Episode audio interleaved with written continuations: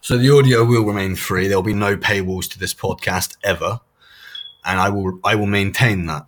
It, there there will never be money made from this podcast or any podcast that I start. Uh, that's just for me to interact with the audience. It's just for me to go on little rants about nothing in particular. Or sometimes there's a point. Uh, and it's also for me to, to, to, to put my work into audio form to kind of make it more fun for the uh, people that do like it. And that's always free. If you want the books, you can buy the books, but that they're not a necessity.